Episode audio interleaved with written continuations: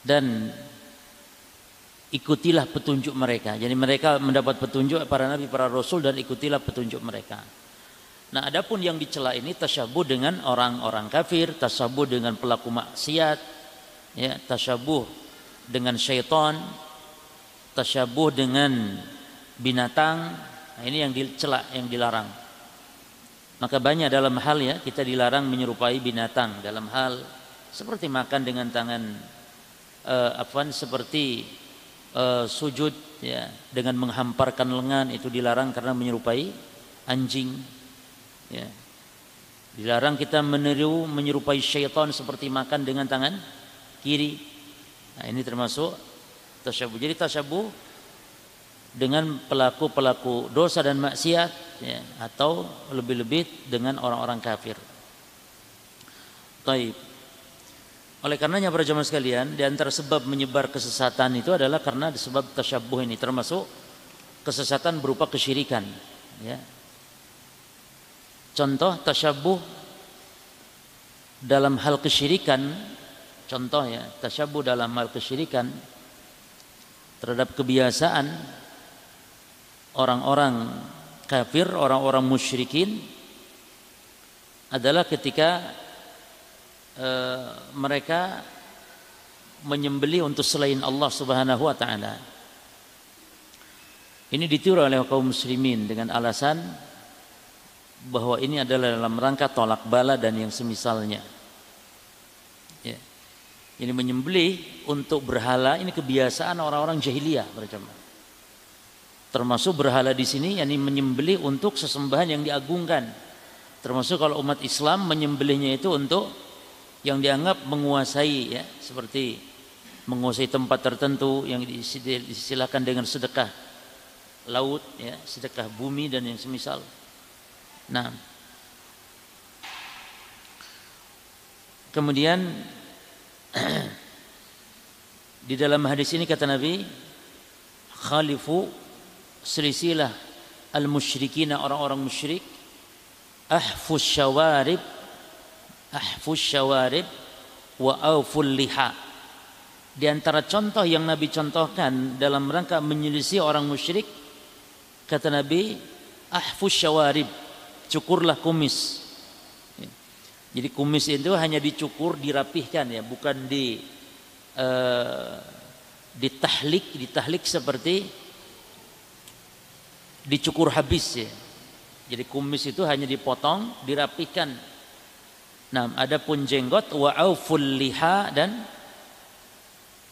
peliharalah jenggot, biarkan. Jadi kita tidak diperintah memanjangkan jenggot para jamaah. Ya. Karena urusan panjang itu sudah takdir Allah Subhanahu wa taala, tapi kita membiarkan. Jadi walaupun jenggotnya sedikit, walaupun jenggotnya pendek, kita diperintah membiarkan jenggot. Ini memelihara jenggot. Dan kalau betul-betul kita cinta Rasul ya seperti ini prakteknya. Apa yang Nabi perintahkan kita mentaatinya. Yakni ta'atuhu fima amar mentaati apa yang diperintahkan oleh Rasul sallallahu alaihi wasallam. Ya. Taib. Kemudian yang ke sembilan saddu dhara'i al-mufdiyatu ila syirk atau lisyirki yakni menutup sarana-sarana yang bisa mendatangkan kepada kesyirikan. Ya. Bukan kesyirikannya, tapi sarananya. Seperti memajang gambar makhluk bernyawa, itu sarana. Apalagi yang dipajang seorang tokoh yang diagungkan, dimuliakan seperti kiai, ulama, presiden, pahlawan, ya. Maksudnya presiden yang sudah uh, pensiun, hatta Eh, kalau memajang foto presiden berjamaah karena memang itu aturan dari pemerintah misalnya setiap kantor harus ada itu lain permasalahan walaupun itu terlarang sebenarnya tetapi karena ini sebuah aturan yang kita mungkin terpaksa melakukan tidak masalah. Tapi kalau kita di rumah sendiri ya, sama halnya mau presiden mau pahlawan pokoknya tokoh yang diagungkan dihormati dimuliakan lebih-lebih lagi termasuk secara umum walaupun bukan tokoh ya foto kita sendiri pun terlarang karena secara umum ancaman malaikat tidak akan masuk rumah yang di dalamnya ada gambar makhluk bernyawa. La tadkhulu malaikatu al malaikatu baitan fiha surah awil kalb. Malaikat tidak akan masuk rumah yang di dalamnya ada surah. Surah itu artinya gambar makhluk bernyawa, surah itu. Bukan gambar biasa. Jadi surah itu gambar makhluk bernyawa yang memiliki kepala. Itu definisi surah. Gambar makhluk bernyawa yang memiliki kepala. Karena kalau gambar makhluk bernyawa tapi nggak memiliki kepala, maka bukan surah. Sebab dalam hadis riwayat Baihaqi Rasul SAW bersabda, As-suratu hiya ra'su. Idza quti'atir ra'su laisat bisurah. Perhatikan ini. Kata Nabi yang dimaksud dengan surah itu kepala. Maka jika kepalanya dipotong berarti surah itu adalah gambar makhluk bernyawa yang ada kepalanya. Idza quti'atil ra'su apabila kepalanya dipotong laisat bisurah maka tidak lagi dihukumi surah. Jadi boleh seorang memajang foto misalnya tapi dipotong kepalanya atau mungkin seorang memiliki patung sudah ngerti sekarang hukumnya tidak perlu dibuang. Cukup dibuang dipotong kepalanya ya. Apalagi eman-eman misalnya sopa jati yang sangat mahal ada gambar kepala ular kobra atau kepala e, jenglot ya, atau kepala mbah atau kepala makhluk maka bukan dibuang sofanya cukup dipotong atau ditutup boleh ditutup ya atau dibuat seperti bukan lagi bentuk yakni gambar makhluk yang kepalanya ditutup atau dipotong dan dibuat hiasan yang lain ya Taib. Nah jadi sarana-sarana jemaah. Di antara sarana yang lain apa? Diharamkan ya. Kita tidak mengatakan musyrik tapi haram salat di kuburan, ibadah di kuburan. Ini sarana. Ya. Diharamkan pula dalam Islam ziarah kubur, perhatikan jemaah, ziarah kubur dengan melakukan safar. Ini sarana. Karena kalau ziarah kubur sengaja safar berarti di dalam hati punya keyakinan bahwa kuburan itu mul, mulia. Berarti nanti akan menuju kepada kesyirikan. Sehingga ziarah kubur disyariatkan itu dengan tidak safar. Maka adab ziarah kubur dalam Islam satu, ziarah kubur dengan tidak melakukan safar. Itu satu. Yang kedua, diniatkan ziarah kubur untuk mendoakan dan mengambil ibrah pelajaran akan kematian. Maka kita diperintah untuk mengingat banyak mengingat kematian para jemaah. Kata Nabi SAW, ya uh, aksiru zikra hadhimil ladzat. Perbanyak oleh kalian kata Nabi perbanyak ya mengingat penghancur kenikmatan itu kematian. Nah, di antara agar seorang ingat mati adalah dengan berziarah kubur. Mana dalilnya kata Nabi, "Kuntu nahaitukum an ziaratil kubur." fazuruha. Dulu saya larang kalian ziarah kubur, sekarang berziarahlah. Fa innaha tudzakirukumul maut karena dengan ziarah kubur mengingatkan kalian kepada kematian. Berarti memang tujuan ziarah kubur agar ingat mati. Lah kalau ini tujuannya kenapa harus safar jauh-jauh? Maka yakin dengan seyakin-yakinnya 100% orang yang berziarah kubur dengan safar sengaja ya Beda kalau safar menjenguk orang tuanya atau menjenguk saudaranya lalu di situ ada kuburan orang tuanya mampir itu lain. Tapi bersengaja ke kubur tertentu maka yakin 100% memiliki niat bahwa kuburan ini dianggap lebih mulia, lebih abdol dan semisal. Nah, dilarang beribadah, dilarang baca Quran di kuburan, dilarang sholat di kuburan, menghadap kubur. Bahkan dilarang menguburkan jenazah di masjid.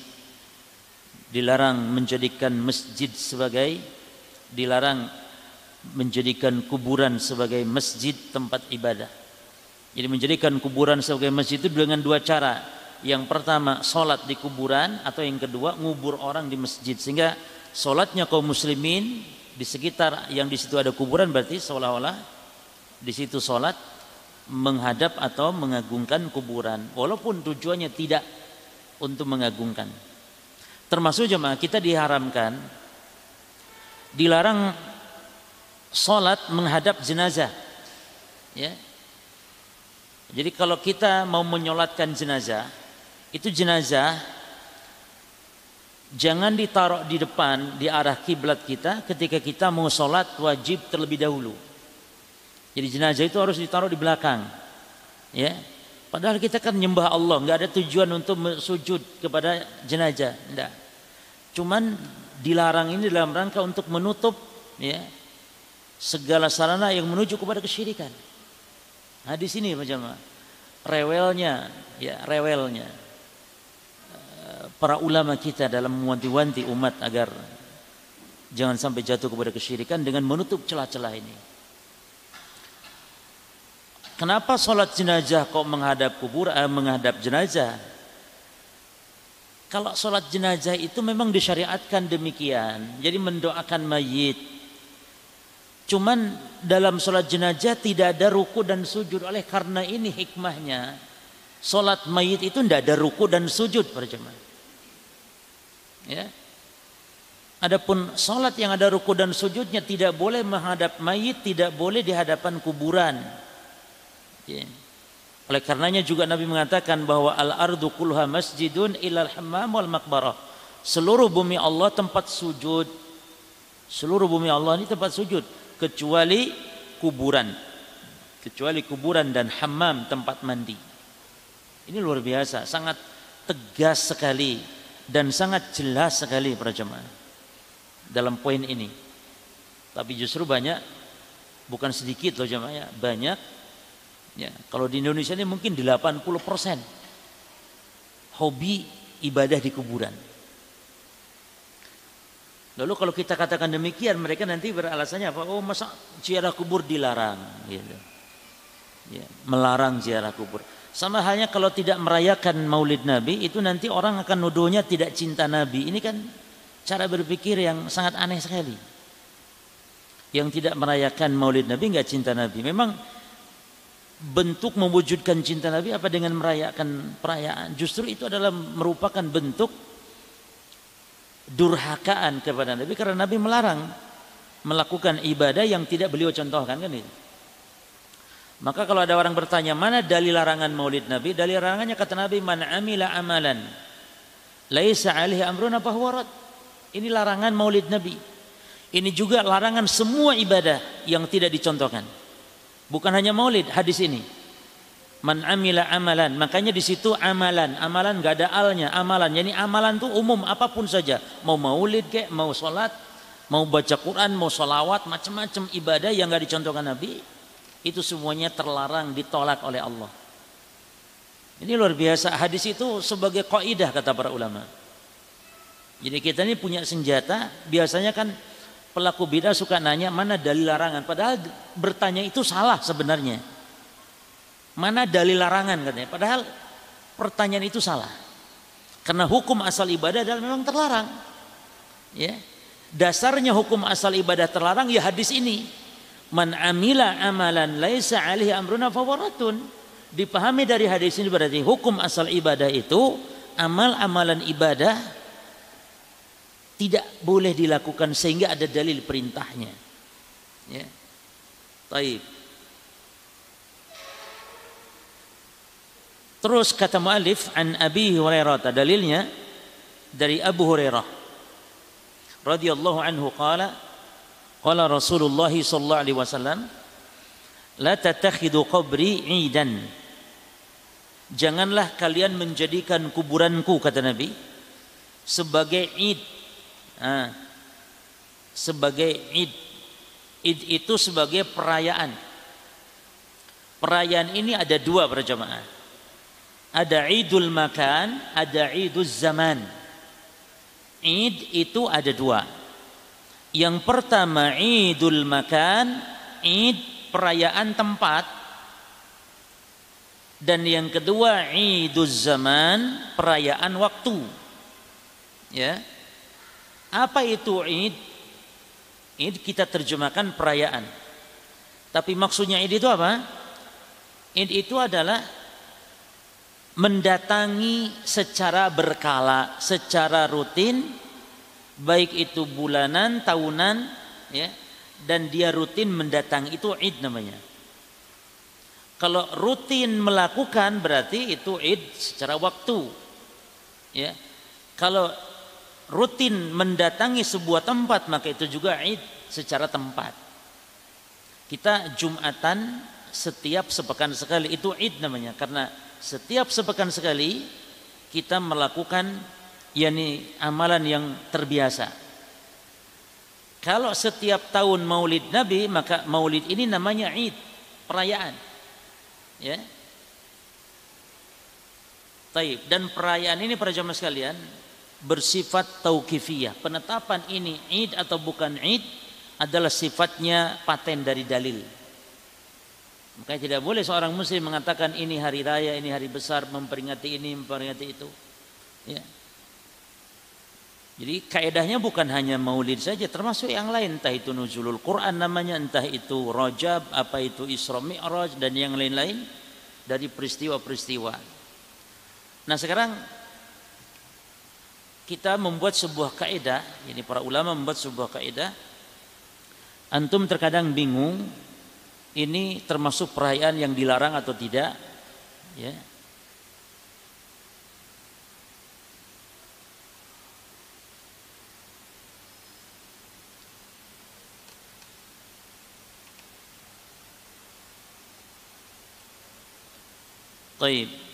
Ini sebuah perayaan dilarang atau tidak? Sesuatu disebut menjadi sebuah perayaan itu berjamaah ketika sebuah peristiwa ada peristiwanya terlebih dahulu. Jelas ya? Kemudian secara berulang berkala diperingati. Nah itu yang terlarang kalau nggak ada dalil. Hatta walaupun urusan dunia. Seperti ada sebuah peristiwa perkawinan. Lalu di setiap peristiwa perkawinan setahun sekali dirayakan, maka ini yang termasuk yang dilarang atau peristiwa kelahiran. Ya, jadi ada peristiwa terlebih dahulu. Jelas ya? Baru diperingati, entah itu seminggu sekali, sebulan sekali, setahun sekali, itulah namanya Id yang dilarang. Ya. Maka termasuk ulang tahun itu dari sisi itu tidak boleh. Ulang tahun, ya. Ulang tahun sendiri maksudnya. Yang happy birthday itu, yang new lilin itu. Adapun yang kedua, diperingati namun tidak ada sebuah peristiwa tapi dibuat sebuah peringatan itu boleh. Contohnya misalnya tanggal sekian ditetapkan sebagai hari apa misalnya?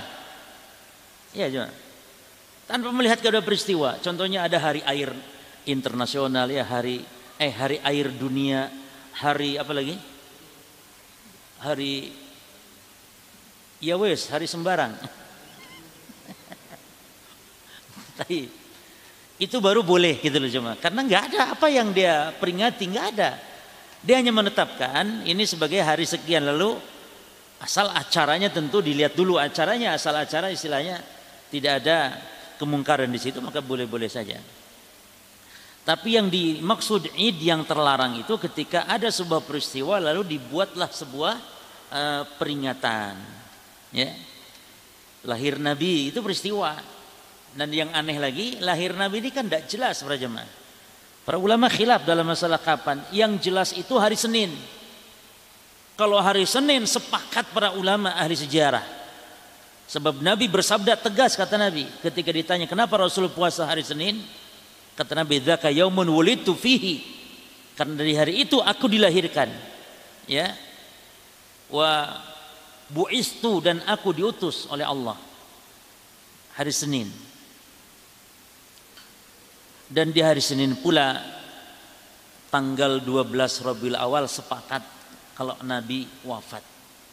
Jadi tanggal 12 Rabiul Awal hari Senin itu sepakat ulama kalau Rasul itu wafat. Adapun lahirnya ya bulan Rabiul Awal, ada yang mengatakan bulan Ramadan, ada yang mengatakan Rajab, tanggalnya pun kalaupun Rabiul Awal tanggalnya selisih juga. Jadi aneh, makanya kalau yang benar-benar 12 Rabiul Awal itu bukan lahir tapi wafat Nabi. Apa tega kita merayakan di hari pada saat Rasul wafat? Ya. Makanya kata para ulama dikhawatirkan orang yang merayakan Maulid Nabi itu hakikatnya memperingati kematian Nabi sallallahu alaihi wasallam karena waktunya itu sepakat 12 Rabiul Awal hari Senin tahun 11 Hijriah tahun 11 Hijriah Rasul SAW wafat ya taib Kemudian kata Nabi, "Ma, menjadikan kuburanku jangan kalian jadikan kuburanku id." Maksudnya apa? Yang dikunjungi dalam waktu-waktu tertentu itu nggak boleh. Nabi melarang. Seorang muslim ziarah ke kubur Nabi misalnya dengan menetapkan setiap rojab, setiap rebil awal atau setiap dengan meyakini lebih abdul atau lebih utama ini yang dimaksud dengan menjadikan kubur Nabi sebagai id. Beda kalau dia setiap umroh. Setiap dia umroh, kalau umroh kan nggak diniatkan tanggal berapa, yang penting saya umroh. Kapan terserah. Ini yang dimaksud menetapkan rajab saya harus ke kubur Nabi. Ya. Berangkat ke kubur Nabi sengaja saja sudah nggak boleh apalagi menetapkan bulan tertentunya. Jelas jemaah? Beda dengan umroh lalu dia mampir ke kubur Nabi. Bahkan bahkan para jemaah kalau dia waktu umroh tiap hari ke kubur Nabi itu juga menjadi tidak diperbolehkan. Jadi cukup berziarah. Kenapa nggak boleh? Karena para sahabat pun tidak setiap masuk Masjid Nabawi padahal di zaman para sahabat kuburan Nabi sudah dekat di situ. Belum masuk belum masuk pada jemaah. Kuburan Nabi belum masuk masjid. Jelas ya? Karena kuburan Nabi masuk masjid ketika masjid diperluas tahun 91 Hijriah pada saat masa masa tabi'in, sahabat meninggal. Ya.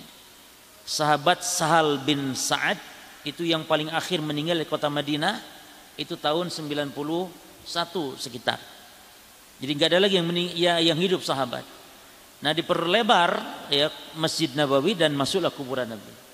Nah, nah hatta para imam seperti Imam Malik yang ngajar di Masjid Nabawi, Imam Malik, Imam Darul Hijrah, itu tidak setiap ke Masjid Nabawi lalu berziarah ke kuburnya. Maka sama kita pun orang Indonesia yang ke Madinah, ketika ke Masjid Nabawi, ziarah kubur selesai bukan tiap masuk masjid sekali oh, alhamdulillah ya. karena dengan sering-sering seperti itu nanti ada anggapan yang yang akan mengantarkan kepada amalan-amalan yang diada-adakan ya. Taib. Wala taj'alu buyutakum kubura dan jangan jadikan rumah-rumah kalian sebagai kuburan kata Nabi. Nah, ini apa maksudnya? Ini maksudnya ada dua macam atau dua penafsiran. Yang pertama, jangan jadikan rumah kuburan itu yang pertama jangan yakni makna dohir hadis jangan ngubur orang di rumah. Maksud di rumah itu ya di samping rumah, di belakang rumah, di kiri kanan rumah. Tapi menguburkan di pemakaman kaum muslimin. Kaum muslimin karena pemakaman yang kafir tidak diperbolehkan jadi pemakaman harus pemakaman khusus kaum muslimin dan tidak boleh orang kafir disatukan di satu pemakaman. Ya. Makna yang kedua secara maknawi yakni sepi dari ibadah. Itu makna rumah ya dijadikan sebagai kuburan. Sepi dari ibadah sebab dalam hadis yang lain kata Nabi La taj'alu buyutakum maqabir fa inna syaitan yanfiru minal baiti alladhi tuqra'u fi suratul Baqarah. Jangan jadikan rumah kalian seperti kuburan karena setan lari dari rumah yang dibacakan padanya surah Al-Baqarah. Dalam hadis yang lain tentang solat kata Nabi SAW, ij'alu min salatikum fi buyutikum wala tatakhiduha. Jadikan sebagian solat kalian di rumah, jangan jadikan rumah kuburan. Berarti maknanya menjadikan rumah kuburan itu tidak solat di rumah. Nah ini antara kesalahan juga solat selalu di masjid. Maksudnya sholat sunnah ya. Adapun sholat wajib memang harus di masjid, tidak boleh di rumah. Bagi laki-laki tentunya. Adapun bagi perempuan para jemaah sholat di rumah itu lebih afdal daripada masjid hatta walaupun hatta walaupun sholat wajib yang lima waktu. Ya. Sebab Rasul mengatakan la tamna'u ima Allahi masajid Allah. Bisa Pak? Sudah. La tamna'u ima Allahi masajid Allah buyutuhunna khairul lahunna. Ya. Jangan kalian larang istri-istri kalian para hamba wanita hamba Allah yang minta izin ke masjid jangan dilarang. Namun rumah mereka lebih baik, lebih afdal. Maksud lebih afdal para jemaah dari sisi pahala juga. Jadi ibu-ibu jangan khawatir. Ibu-ibu yang sholat di rumah tetap mendapatkan pahala berjamaah. Bukan mendapatkan sendiri. Tidak. Sholat berjamaah. Itu mana lebih afdal. Lebih banyak pahala, lebih dicintai oleh Allah. Tapi kalau mau ke masjid sifatnya boleh. Tidak dianjurkan tapi boleh. Bahkan kalau wanita minta izin ke masjid jangan dilarang. Ini ada hikmah para jemaah. Ya, ada hikmah. Katanya di rumah lebih afdol, tapi kalau minta izin kok jangan dilarang. Berarti haram haram seorang suami melarang istri yang minta izin. Ke mana? Ke masjid. Adapun minta izin ke pasar, boleh suami melarang. Walaupun tanpa alasan. Tapi kalau ke masjid boleh dilarang kalau ada uzur, kalau ada alasan. Jelas ya ma? Bukan berarti mutlak enggak. Kalau ada alasan, mungkin ada hajat yang lebih penting, maka boleh melarang. Tapi kalau tanpa uzur, kita tidak punya kepentingan, istri pun aman, maka melarang tidak boleh. Tapi kalau minta izin ke kondangan, minta izin ke mall, minta izin ke pasar, apa pun alasannya suami berhak dan boleh untuk melarang. Ini terserah suami kalau itu. Jadi jangan hadis ini oleh para istri digunakan untuk mendalili suami lu kan gak boleh larang-larang bojok metu. Iyo nek sholat minta izin ke masjid nggak boleh dicegah. Tapi kalau ke mall silahkan cegah, larang bahkan wajib dilarang. Hatta ke masjid sekalipun wajib dilarang kalau memudorotkan. Misalnya ke masjid membahayakan di masjidnya banyak fitnah misalnya di jalan tidak aman atau wanitanya memang tabaruj ke masjid maka wajib suami melarang ya cuman ya masa ono yang kayak ada yang kayak gitu kalau ke masjid bisa jadi ada wanita minta izin ke masjid tapi dia pakai celana you can see atau celana minta izin ke suaminya mau ke mana mau ke masjid ya wajib larang suaminya karena tidak terpenuhi syarat wanita berangkat ke masjid. Ya. Taib. Cuman maksudnya kalau para ummahat yang sudah ngaji tentu syarat-syarat terpenuhi barangkali minta izin maka suami-suami wajib untuk mengizinkan ya. Sebab Nabi mengatakan la tamna'u. Ini larangan, tidak boleh melarang. Tapi wanita di rumah lebih afdal. Ya. Justru ini nikmat. Jadi para wanita harusnya bersyukur sebenarnya. Bukan malah kayak protes, enak yo sampean yuk. Kepada suaminya ngomong gitu, enak sampean di masjid 25 27 derajat. Aku di rumah, lo enggak di rumah masya Allah. Ya. Karena dilarangnya itu karena uzur. Orang kalau dilarang karena sebab uzur yakni karena sebab ini larangan syariat, ya kan jemaah, tetap mendapatkan pahala sempurna. Sama hanya orang kalau sholat, karena tidak mampu berdiri sehingga sholatnya sambil duduk karena sebab ada udur maka dia pahalanya sempurna tidak berdiri? Sempurna. Sholat seperti seperti berdiri. Contohnya orang yang musafir. Dia tidak sholat yakni sholat sunnah musafir. Maka karena safarnya Allah beri pahala sempurna. Ya orang yang sakit terbiasa amal lalu dia tidak beramal saat sakit maka Allah beri pahala sempurna. Sama hanya wanita yang dilarang oleh Allah dan Rasul untuk ke masjid bukan dilarang yakni mengatakan yang afdol itu di rumah atas perintah Allah di rumah maka yang di rumah lebih afdol tentu walaupun tidak ke masjid karena di rumah karena udur. Ya udurnya apa? Karena udurnya adalah merupakan perintah syariat. Nah, maka dia lebih yakni banyak. Termasuk mengantarkan jenazah. Wanita walaupun tidak mengantar jenazah ya mungkin suami hatta suaminya meninggal dunia wanita tetap di rumah. Suaminya meninggal dunia wanita tetap di rumah. Dan itu lebih besar pahalanya daripada ngantar suaminya. Ya.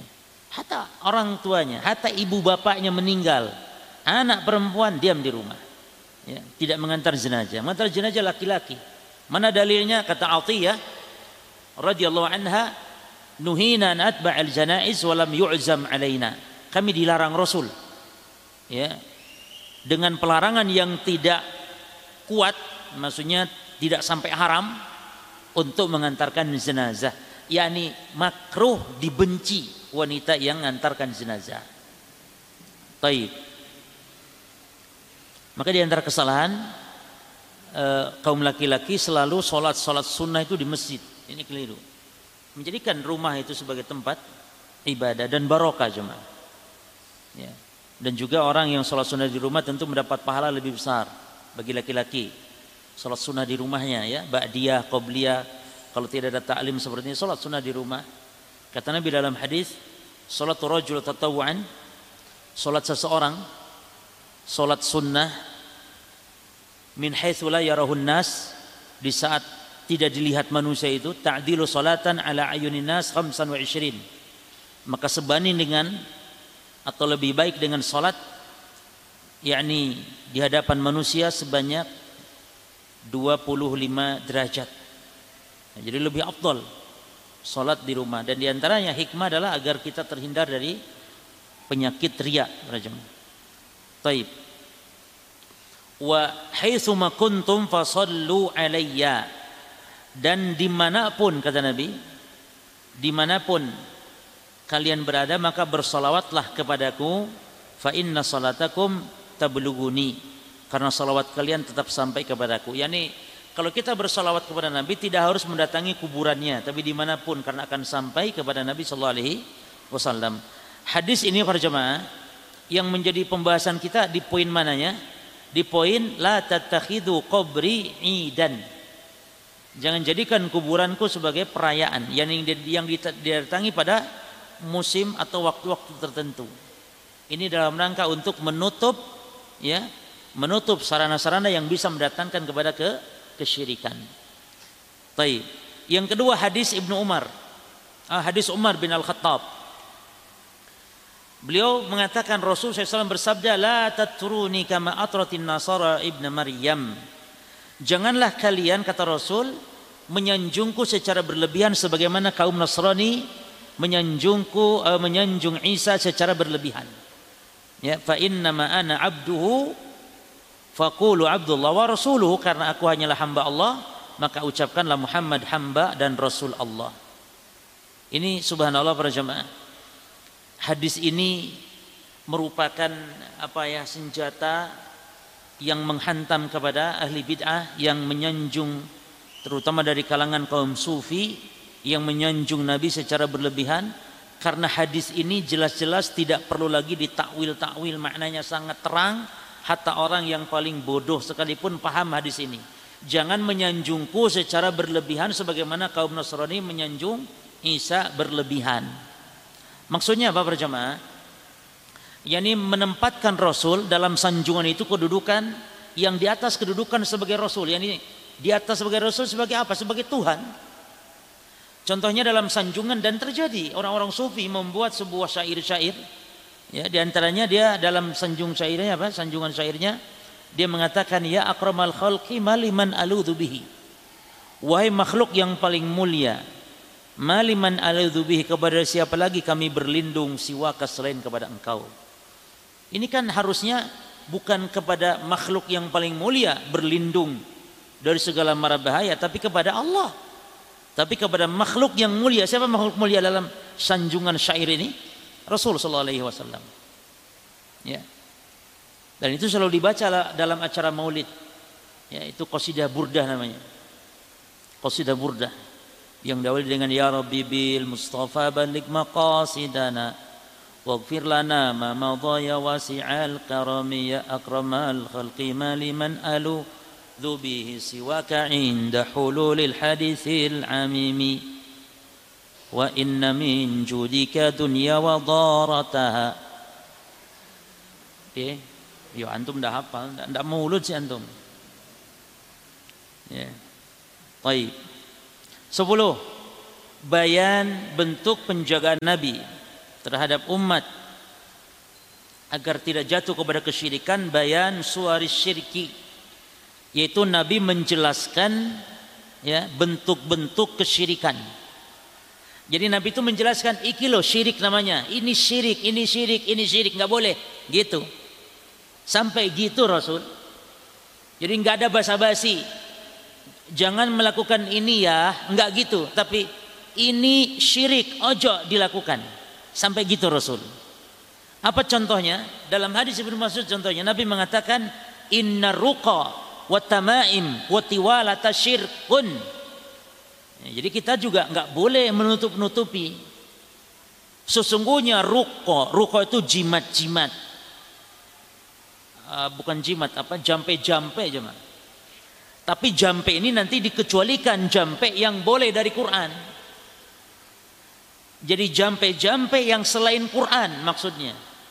Adapun jampe-jampe yang dibacaan-bacaan dari Quran, dari doa-doa baru boleh watamaim dan jimat-jimat watiwalata dan pelet ya. Guna-guna dan semisal itu adalah syirik kata Nabi. Nah kita juga harus ngomong syirik itu jangan ngomong ah itu tidak boleh. Apa hukumnya? Pokoknya tidak boleh. Haram. Jangan ngomong haram ya. Jimat-jimat jampe-jampe dan pelet-pelet itu bukan haram tapi syirik. Karena kalau haram bisa jadi yakni dipahami bisa diampuni. Cukup dengan berwudu selesai. Tapi kalau ini kan dosa besar harus ditobati betul, gitu maksudnya. Syirik. Makanya Rasul tegas di sini, jangan jangan sampai dan kita pun harus demikian berjamaah. Kita pun harus demikian. Misalnya Maulid Nabi apa hukumnya? Jangan sampai muter-muter Maulid Nabi. Ya memang dia cinta Nabi tapi ya lebih abdul tinggalkan lah, jangan. Loh, Maulid Nabi bid'ah, ibadah yang diadakan yang Nabi tidak mencontohkan. Ya, harus begitu. Ya. Inna ruqa wa tamaim wa tiwalata syirkun. Perhatikan jemaah, ada tiga di sini ya. Ruqa ruqa itu bentuk jemaah dari ruqyah. Ruqyah itu apa? Bacaan-bacaan yang dibacakan kepada orang sakit. Dan ruqyah ada dua. Ada ruqyah syariah dan ada rukyah mamnu'ah. Rukyah yang terlarang. Yang kedua, yang terlarang ada dua hukum. Ada yang syirik dan ada yang hanya bid'ah saja. Tidak sampai syirik. Tapi dua-duanya ini terlarang. Nah, yang rukyah syar'i apabila merukyah dengan membaca ayat-ayat Al-Qur'an. Seperti yang paling manjur adalah surah Al-Fatihah. Makanya surah Al-Fatihah disebut rukyah. Kenapa? Karena yang paling manjur. Bahkan merukyah cukup dengan Al-Fatihah cuma. Ya. Para sahabat merukyah cukup Al-Fatihah. Beda dengan kita, masalahnya mungkin keimanan kita yang kurang mantap seperti sahabat. Ya. Cuman antum jangan kayak bingung kalau merukyah. Merukyah dengan Al-Fatihah. Baca ayat kursi. Bahkan Al-Falak An-Nas ini luar biasa. Nabi Muhammad SAW setelah turun Al-Falak An-Nas. Beliau meninggalkan jampe-jampe yang lain. Karena ini sudah istimewa. Ya. Al-Fatihah, kemudian Al-Falak, An-Nas, eh, dan yang lain-lain. Yang kedua dari hadis-hadis Nabi doa-doa itu rukyah dengan itu seperti lafaz bismillah uh, urqika min kulli syai'in yu'dik Allahu yashfik. Yani ada lafaz-lafaz rukyah yang Nabi ajarkan. Doa-doa. Ya. Atau yang ketiga boleh rukyah itu dengan bahasa yang kita pahami. Contohnya doa dengan bahasa Indonesia boleh ya. Meruqyah dengan bahasa Indonesia. Ya Allah sembuhkan dia ya Allah. Allahumma Rabb ya Allah ya Syafi. Sembuhkan ya Allah. Kalau ada nampak misalnya ada gejala-gejala gangguan jin kita katakan jinnya supaya keluar. Eh kamu keluar, keluar, kamu keluar. Ini bahasa yang kita paham boleh. Yang tidak boleh itu dengan bahasa yang kita tidak paham. Meruqyah dengan bahasa yang kita tidak paham tidak boleh. Misalnya Brang de bling pong brang brong bling pong pong pong pong pong peng pong pang pang sing pong song song song song song. Kalau ada orang merukyah begitu jamaah sudah. Berarti dia wajib kita percaya kalau dia minta bantuan sama jin. Ya. Karena rukyah bagaimana? Dan itu ciri dukun seperti itu. Ya. Yani ber, berkomat kamit dengan bahasa yang kita tidak paham. Taib. Jadi kalau rukyah dirinci ya. Tapi kalau yang namanya yang kedua, apa yang kedua tadi? Wat tamaim. Pendapat yang kuat kalau tamaim, yakni jimat-jimat yang ditempel, yang digantung, ini nggak ada perincian. Baik dari Quran ataupun yang lebih-lebih dari bukan Quran. Misalnya Quran ditempel jadi jimat, tetap nggak boleh. Jadi nggak ada perincian kalau jimat. Jadi nggak ada jimat yang syar'i.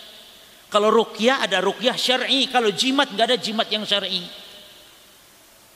Contohnya kalau jimatnya Quran syar'i katanya. Ditempel lah. Eh, bukan Qurannya saja, bisa jadi ayatnya ditempel lah sama saja. Apalagi yang bukan Quran seperti keris, seperti tanah kuburan dan yang semisal, ya. Atau semar mesem, untuk kusumo, ya, dan yang semisal, maka lebih parah lagi. Hatta Quran pun nggak boleh. Adapun tiwalah juga tanpa perincian kalau tiwalah. Sama syirik, ya, nggak ada perincian tiwalah. Artinya gini cuma tiwalah ini ya walaupun karena dia tiwalah itu guna-guna sebenarnya. Cuman walaupun dia untuk mengguna-gunai istrinya sendiri tetap nggak boleh. Atau suaminya sendiri. Apalagi orang lain gitu cuma ya, anaknya orang diguna-gunai, dipelet namanya. Tetap nggak boleh. Ini tiwalah. Tiwalah itu pelet kalau bahasa kitanya. Taib. Berikutnya yang ke berapa? 11. Kok di saya 12 ya? Berapa sih? Oh iya 11 ya. Terakhir jemaah. Al-hassu 'alal inkar. Bentuk penjagaan Nabi terhadap tauhid dan menjaga umat agar tidak jatuh kepada syirik adalah al-hassu alal inkari wa targibu fihi Rasul mendorong menganjurkan untuk mengingkari kesyirikan dan Nabi menjanjikan pahala dan Nabi menjelaskan keutamaan bagi yang mengingkari kesyirikan. Nah, dengan sampai seperti itu jemaah. Dasarnya apa? Kata Nabi man qata'a man qata'a tamimah siapa yang menghancurkan memutuskan jimat an insanin dari manusia atau dari apa pun selain manusia maka pahalanya karena ka'adli raqabah maka seperti membebaskan budak. Jadi kalau antum ada melihat jimat di tempat sesuatu antum ambil antum buang bakar bismillah. Nah menghancurkan jimat seperti itu ya ini mendapat pahala. Tentu para jamaah bagi yang memiliki kekuasaan ya yang memiliki kekuasaan kalau melihat jimat di rumah ya di rumah keluarga mungkin. Adapun rumah tetangga jemaah marmur antum masuk assalamualaikum salam. Ini syirik ya akhi. Wallahi haram hada langsung antum naik langsung antum ambil. La ya ikhwan nasihati. Mungkin. Tapi kalau antum langsung main ambil nggak boleh Ya. Taib. Terakhir bahasan terakhir ya, yang ke-40 dari faedah tauhid adalah at-tauhid a'dhamu ma'rufin ummi rabbihi wasyirku a'dhamu munkarin nuhya anhu. Ini pembahasan terakhir. Tauhid itu kebaikan yang paling terbesar sebagaimana kesyirikan adalah kejahatan kemungkaran yang paling terbesar yang dilarang. Jadi tingkatan dosa itu sudah nggak ada para jemaah di atasnya syirik nggak ada. Kebaikan di atasnya tauhid juga nggak ada. Salat, zakat, puasa, haji itu tidak akan benar kalau tauhidnya rusak. Makanya tauhidnya nomor satu. Ya, dasarnya banyak di dalam banyak ayat Al-Quran surah Al-An'am ayat 19 di sini disebutkan. Ya, seluruh kata-kata yang ada di situ penyebutan ibadah, penyebutan kesyirikan, pasti dijelaskan tentang kebaikan-kebaikannya di situ. Ya. Demikian pula dalam surah An-Nahl ayat 36. Allah berfirman, "Walaqad ba'atsna fi kulli ummatin rasulan an tagut." Dan sungguh kami mengutus pada setiap umat itu seorang rasul yang misi dakwanya untuk menegakkan tauhid dan menjauhkan manusia dari kesyirikan. Jadi kebaikan terbesar tauhid, keburukan terbesar adalah syirik gitu. Oleh karenanya para ulama yang didahului dulunya oleh para nabi, para rasul, misi dakwanya adalah tauhid dan melarang umat berbuat syirik. Sehingga wasiat Luqman kepada putranya pun diabadikan dalam Quran. Apa wasiatnya para jemaah? Wa id qala Luqman libni wa huwa ya'iduhu ya bunayya la tusyrik billah. Ya, inna syirka la dzulmun azim.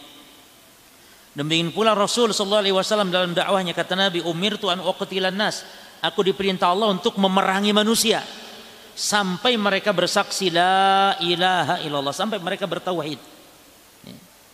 Makanya selamatkan manusia dari kesyirikan. Walaupun mungkin dari poin-poin yang lain tidak selamat, asal selamat dari kesyirikan ini masih lumayan para. Mungkin ada orang pecandu pecandu narkoba dan yang semisal saat meninggal dunia pertahankan walaupun mungkin dia dari narkobanya belum tobat tapi pertahankan jangan sampai dia murtad dari agama Jangan sampai dia mati membuat dosa kesyirikan. Misalnya dia berbuat syirik datang ke dukun dan semisal. Jelas jemaah ya? Maka kalau ada orang yang dosanya campur antara datang ke dukun dengan dosa-dosa lain, maka yang datang ke dukun dulu yang harus kita perhatikan. Jangan malah yang ke dukun dibiarkan tapi dosa merokok dilarang-larang rokok. Rokok itu nomor 29, jangan baru masih rokokan rokok apa jarno. Sing penting ini loh, dulu ke dukun ini kufur. Gitu. Dan berapa banyak kaum muslimin sekarang ke dukun sudah kayak menjadi ke kamar mandi. Ya, sakit dikit dukun apa dikit dukun dagangan supaya laris ke dukun biasa. Ya. Hati-hati jamaah, dukun-dukun sekarang banyak yang menipu karena memang ada alat-alat dukun dijual. Itu jenengan ya, alat-alat dukun yang kayak bisa gerak-gerak apa itu. Itu wah, oh bisa gerak-gerak sih. Itu pohon ada apa namanya itu? Bisa memang gerak sendiri apalagi. Terus air bisa berubah jadi merah. Ketika dimasukkan sesuatu memang itu benda bisa membuat merah. Atau misalnya penyakitnya dimasukkan ke ke air kelapa di dalamnya lalu pas dibuka tuh kelapanya ada pakunya di kelapanya di ini padahal itu paku sudah dimasukin jemaah dimasukin dalam kelapa atau kelap makanya kelapanya kadang-kadang nggak mau yang punya pasiennya sudah pak kita siap kelapanya katanya gitu saya ngomong gitu. Kita lihat Pak ya, ternyata pas dibuka betul nih Pak, nih paku. Ini orang Lumajang Pak yang membuat paku ini. Dia buat katanya orang Lumajang. Taib. Jadi Rasul diperintah oleh Allah memerangi manusia agar manusia bertauhid kepada Allah Subhanahu wa taala. Ya, wa anna Muhammad dan Rasul dan agar bersaksi bahwa Muhammad Rasulullah wa yuqimus shalah. Lihat, baru setelah tauhid barulah salat, baru mengeluarkan zakat, ya.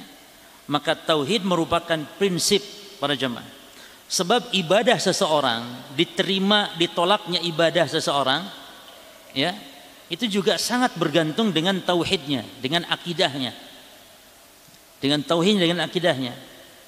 Oleh karenanya yang paling penting saat orang mau meninggal dunia kita harus mempertahankan akidahnya ini jemaah.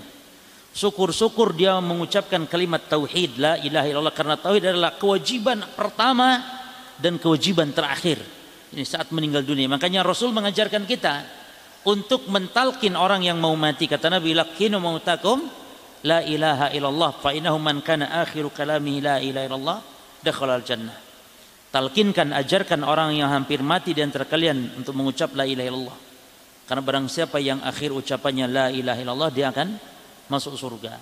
Di sini jelas akhir ucapan berarti maknanya sebelum meninggal bukan setelah meninggal baru diajarkan la ilaha illallah. Ya. Dan juga di antara poin penting para jamaah sekalian kita wajib untuk memahami la ilallah ini memiliki makna memiliki syarat memiliki rukun, memiliki konsekuensi-konsekuensi. Sebagaimana tadi sudah kita sampaikan, konsekuensi la ilaha illallah itu adalah sebagaimana juga Muhammad Rasulullah memiliki konsekuensi. Konsekuensi Muhammad Rasulullah apa? Kita yakni mentaati apa yang Rasul perintahkan. Yang kedua kita menjauhi apa yang Rasul larang. Yang ketiga membenarkan apa yang Rasul sallallahu alaihi wasallam sampaikan, kabarkan dan tidak beribadah kecuali dengan apa yang disyariatkan. Ini konsekuensi dari ucapan ikrar kita wa asyhadu anna Muhammadan Rasulullah. Nah, sekarang konsekuensi la ilaha apa?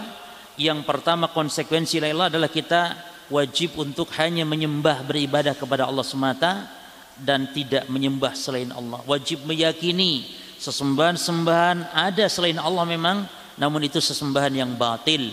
Sesembahan yang hak hanya satu yaitu Allah. Oleh karenanya ahli sunnah wal jamaah memahami la ilaha adalah dalam hal ibadah. Tidak ada sesembahan yang berhak diibadahi. Beda kalau orang-orang sufi memahami la ilaha itu adalah bukan tidak ada yang berhak diibadahi, tapi tidak ada yang menciptakan selain Allah. Tidak ada yang menghidupkan mematikan selain Allah. Lah kalau ini makna la ilaha Abu Jahal pun sudah mengakui la ilaha uh, penciptanya adalah Allah. Maka bukan itu makna rela tapi ibadah.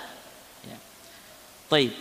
Demikian mungkin para jamaah sekalian, alhamdulillah selesai sudah kita menyelesaikan kitab Al-Fawaid Al-Jaliyah dan insyaallah suatu saat saya selesaikan uh, saya terjemahkan kemudian apa namanya di di diharokati semua kemudian nanti kalau sudah selesai dibagikan ke antum ya.